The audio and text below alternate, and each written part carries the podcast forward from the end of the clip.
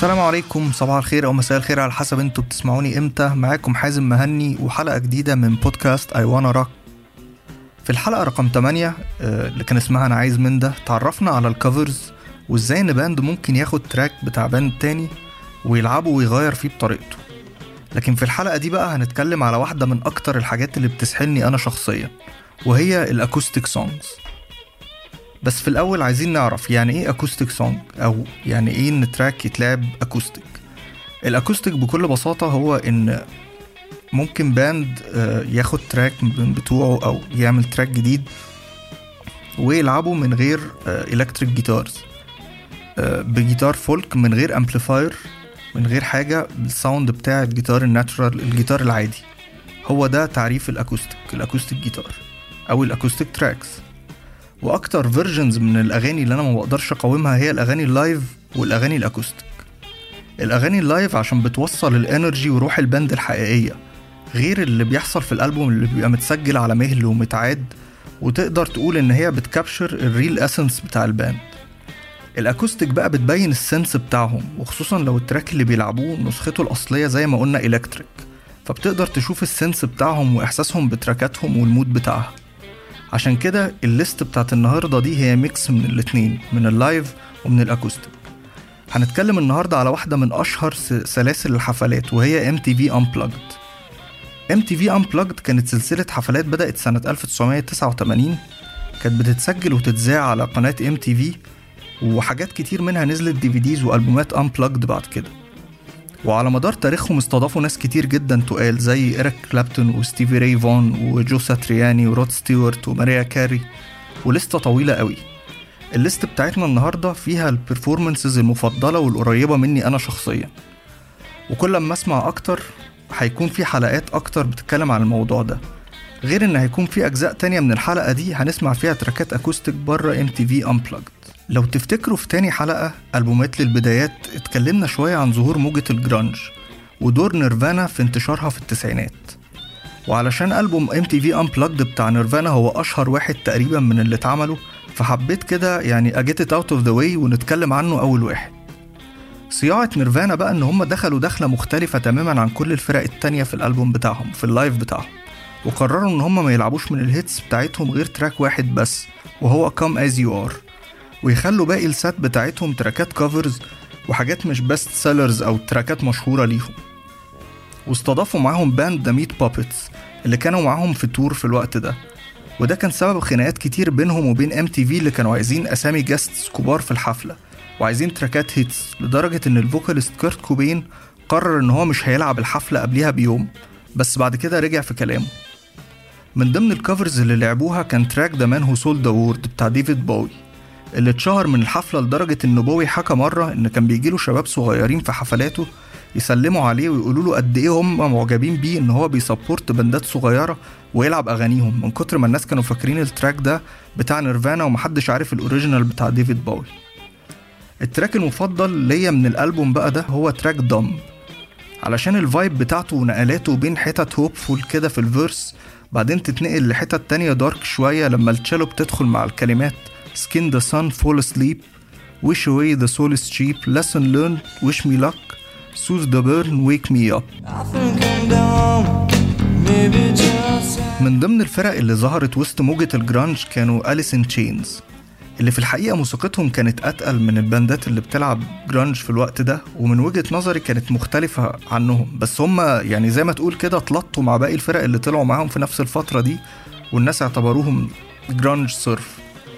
ال performance بتاع Alice in Chains كان مميز في إنه كان أول ظهور ليهم live من سنتين ونص وكان كمان من أواخر حفلاتهم مع ال vocalist لين ستيلي اللي مات بعدها وحالته الصحية ما كانتش stable في وقت الحفلة وفوق كل ده ال guitarist جيري كانتريل جاله تسمم قبل الحفلة على طول بسبب ساندويتش hot dog وغالبا كان ممكن يبهدل لهم الدنيا في أي لحظة.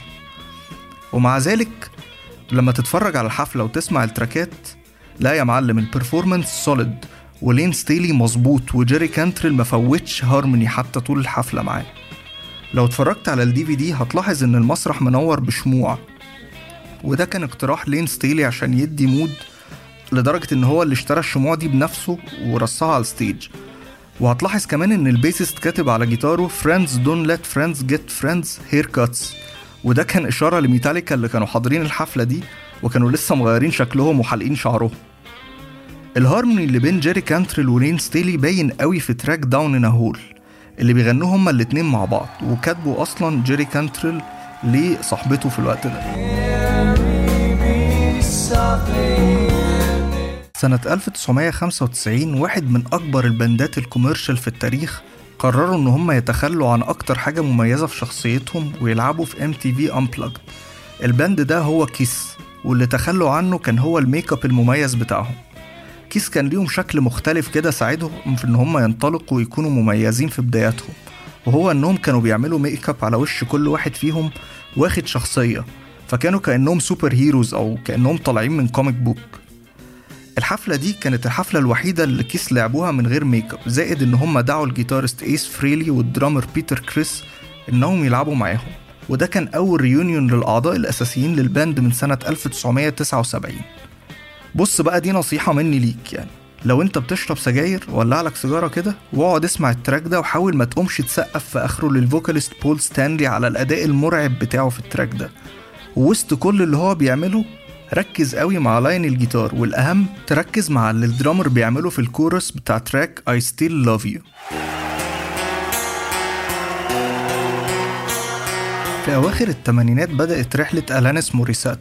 وكانت بدايتها بأغاني بوب خفيفة كده لكن مع تالت ألبوم ليها صوتها اتغير وبدأت تلعب جيتار وعملت ألبوم ال alternative rock Jagged Little Pill اللي كان بدايتها ك queen of the alternative rock ورحلتها إن هي بعد كده تبقى producer و songwriter وممثلة كمان.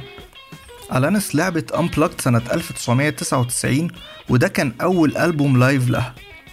ال track اللي هنسمعه هو track I was hoping الصراحة ال track ده يعني أنا لسه سامعه من قريب بس hit me بطريقة خلتني إن أنا قلت لأ أنا لازم أ share ه وأحطه في الحلقة.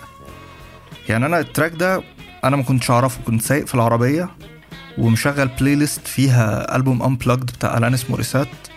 وبعدين وصلت عند البيت وال track ده كان بدأ يشتغل مثلا بقاله دقيقة ولقيت نفسي فجأة مركز معاه. track معرفوش أول مرة أسمعه. وده ما بيحصلش عادة إن أنا أبقى قاعد أفضل قاعد مستني تحت البيت في العربية مستني track معرفوش لحد ما يخلص. عادة بعمل كده لو هو track أنا بحبه. ال track هو ال track ال vocal line بتاعه ممكن يكون غريب شوية لأن هو narrative هي بتحكي مجموعة قصص مجموعة مواقف حصلت لها بطريقة معينة. ف دي تجربتي معاه. ال line الجيتار اللي ورا صوتها تحفة بيحسسك قوي. هو هما كام note؟ مش مش حوار كبير يعني بس بيحسسك قوي بال lyrics وبال vocal line بتاعها خصوصا كمان في الكورس.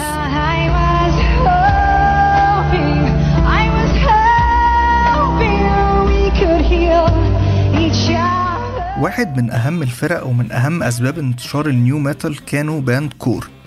وال nu metal هو تقريبا أكتر حاجة مكروهة ظهرت من ال subgenres بتاعة ال metal عشان بيخلط ال rap بال metal زي Limp Bizkit و Linkin Park وعلشان موسيقتهم كانت straightforward شوية والمتيلة عادة قشطة مش بيريليتوا للحاجات دي قوي. موسيقى Korn مش هادية خالص لا دي كلها distortion و effects وزعيق و energy رهيبة. عشان كده لما لعبوا Unplugged يستاهلوا تحية الصراحة على اللي قدروا يعملوه في تراكاتهم. من أكتر ال tracks اللي اتشقلبت كان track Freak on a Leash اللي كتبه ال vocalist جوناثان ديفيس بيوصف بيه إحساسه من ناحية ال music industry وإنهم كأنهم لعبة في إيدين الناس اللي بتتحكم في ال industry دي أو هو كان حاسس إن هو كأنه مهرج رابطينه وبيفرجوا الناس عليه ويسلوهم بيه. الفكرة بقى إنك هتلاقي نفسك بتسمع Korn وهم وراهم line بيانو خفيف وجيتارات acoustic وجوناثان ديفيس بيحاول يغني بالراحة بس طبعا ما قدرش يمسك نفسه وسرح بعد كده. ومعاهم strings كمان.